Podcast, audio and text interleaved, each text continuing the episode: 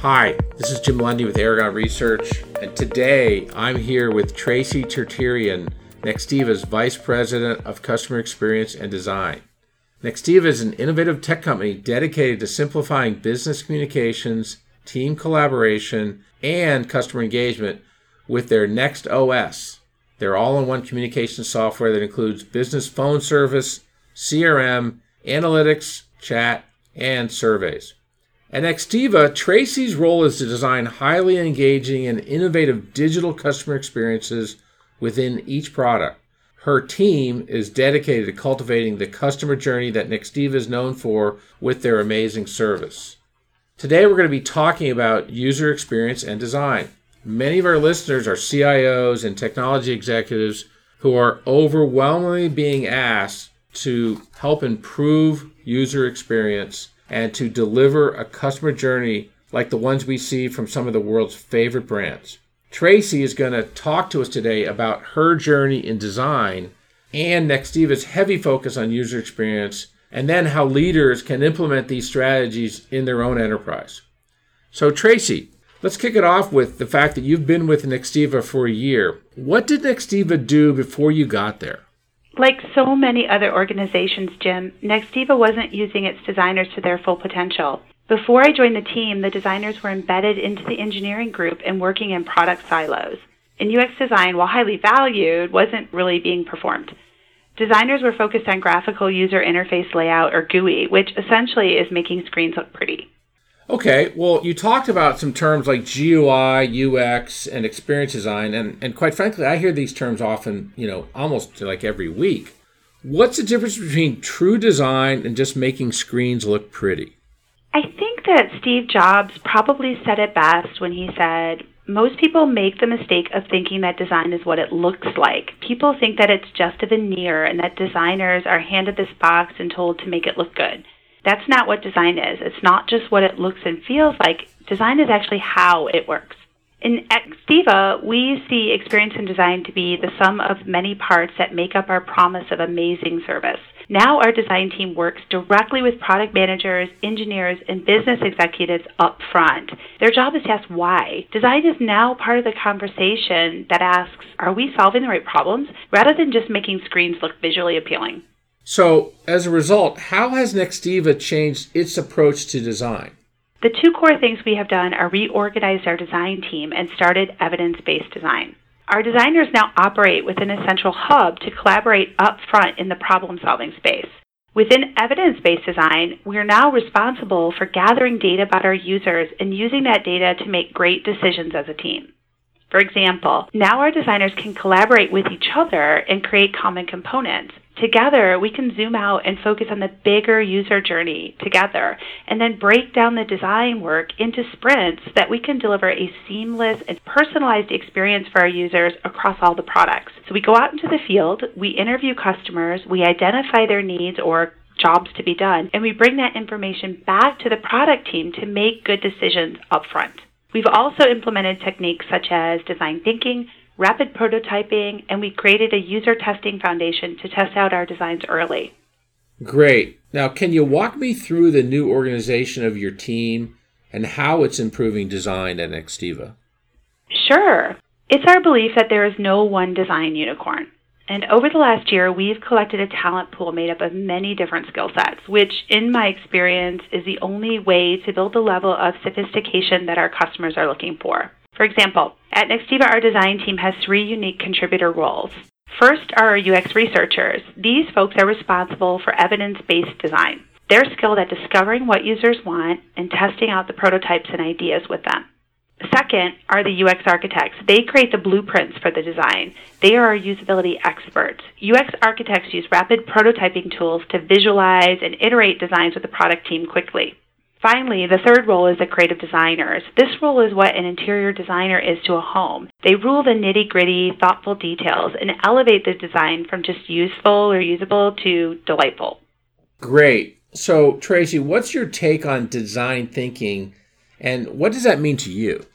Well, Jim, design thinking is a process for human centered creative problem solving. And we use design thinking all the time at Nextiva now, and it's been wildly successful for us in many ways. First of all, it's a fast and efficient approach for us to quickly innovate, and within a couple of days, we're able to bring together our product managers, designers, business leaders, and engineers to co create and validate new ideas. And at the end of these day or two long sessions, we all walk away aligned and bought into the solution. So for us, it's a win win. It's fast, it fosters innovation, and it creates alignment.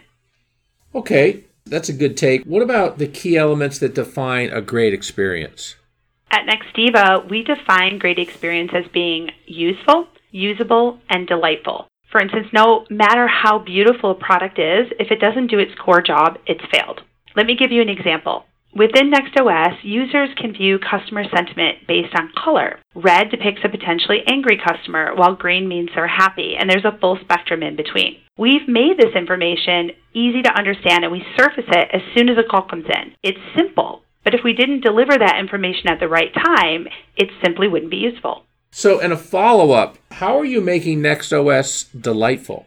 Great question. I think what I just mentioned before is a really good example, and let me dive deeper. One of the many things we're working on is using artificial intelligence along with customer sentiment to predict the satisfaction score and surface it very quickly. And we believe it's a much better predictor than the industry standard net promoter score used today. NextOS users are able to predict and understand whether an individual customer is happy or angry, satisfied or unsatisfied before the call comes in and before the customer has reported that they were not satisfied. NextOS customers are finding this especially delightful because it allows them to train customer support and sales reps on how to best respond. For instance, a call center agent can see the score in a simple color coding next to the customer's name when the call comes in and they can click to drill down to see more context and history behind that score. This arms the customer service reps with all the relevant interactions a customer has had with the company and arms them with that right out of the gate so that they can choose, for example, a de escalating response and greeting,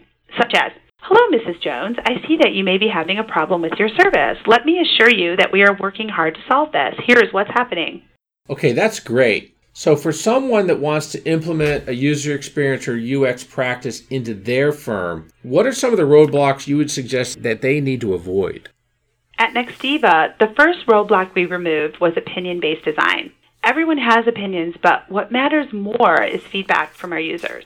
Spending too much time trying to guess what they want can result in overthinking or possibly even solving the wrong problems. So we ask why loudly and often now. The second big roadblock, which I have to admit I've fallen victim to from time to time, is letting perfect get in the way of the good. Mark Twain said it much more eloquently than I when he said continuous improvement is better than delayed perfection. And designers can be notorious for wanting to perfect a design. Nothing's perfect. The key is to get the job done right and get the product to market, and then let's continuously improve it.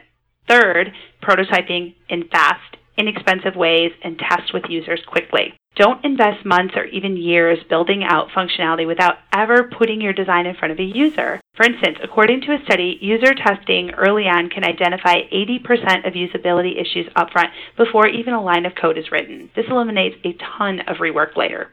Great. So, Tracy, as an executive, what advice can you give to the other executives that are listening to this podcast on how to start this journey? Where do they start? First, educate yourself. There are so many amazing resources available on design today. One of my favorites is the book Org Design for Design Orgs, published by O'Reilly. It's a great resource for organizations that really want to build a design team and institutionalize a design centric culture in their organization. Another great resource is the Design Management Institute, and I've also found podcasts and YouTube to be helpful. And I'm a little bit of a junkie now. Some of my favorites are Design Matters with Debbie Millman, Design Better by InVision, and the YouTube channel called High Resolution. Second, hire a design leader with hands on experience in the industry, someone who knows how to identify talent and can have a seat at your executive table. Ask for a portfolio and have them show you how they would do it. Don't punt and just promote a creative person from your team that you think could stretch. Finally, be customer obsessed. Well, that's great.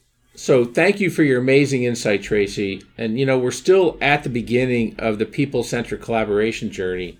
As more providers innovate, buyers are going to get the benefit of more intelligent offerings. And thanks to improved user experience and design, They'll get access to offerings that are more beautiful, intuitive, useful, and as Tracy said, even delightful. So if you'd like to learn more about Nextiva, you can do so on their website at nextiva.com. This podcast is going to be available there and also uh, on aragonresearch.com and also on both Google Play and iTunes. Tracy, thank you very much today for joining us and for sharing your wisdom and your insight. Thanks, Jim. Thanks, everybody.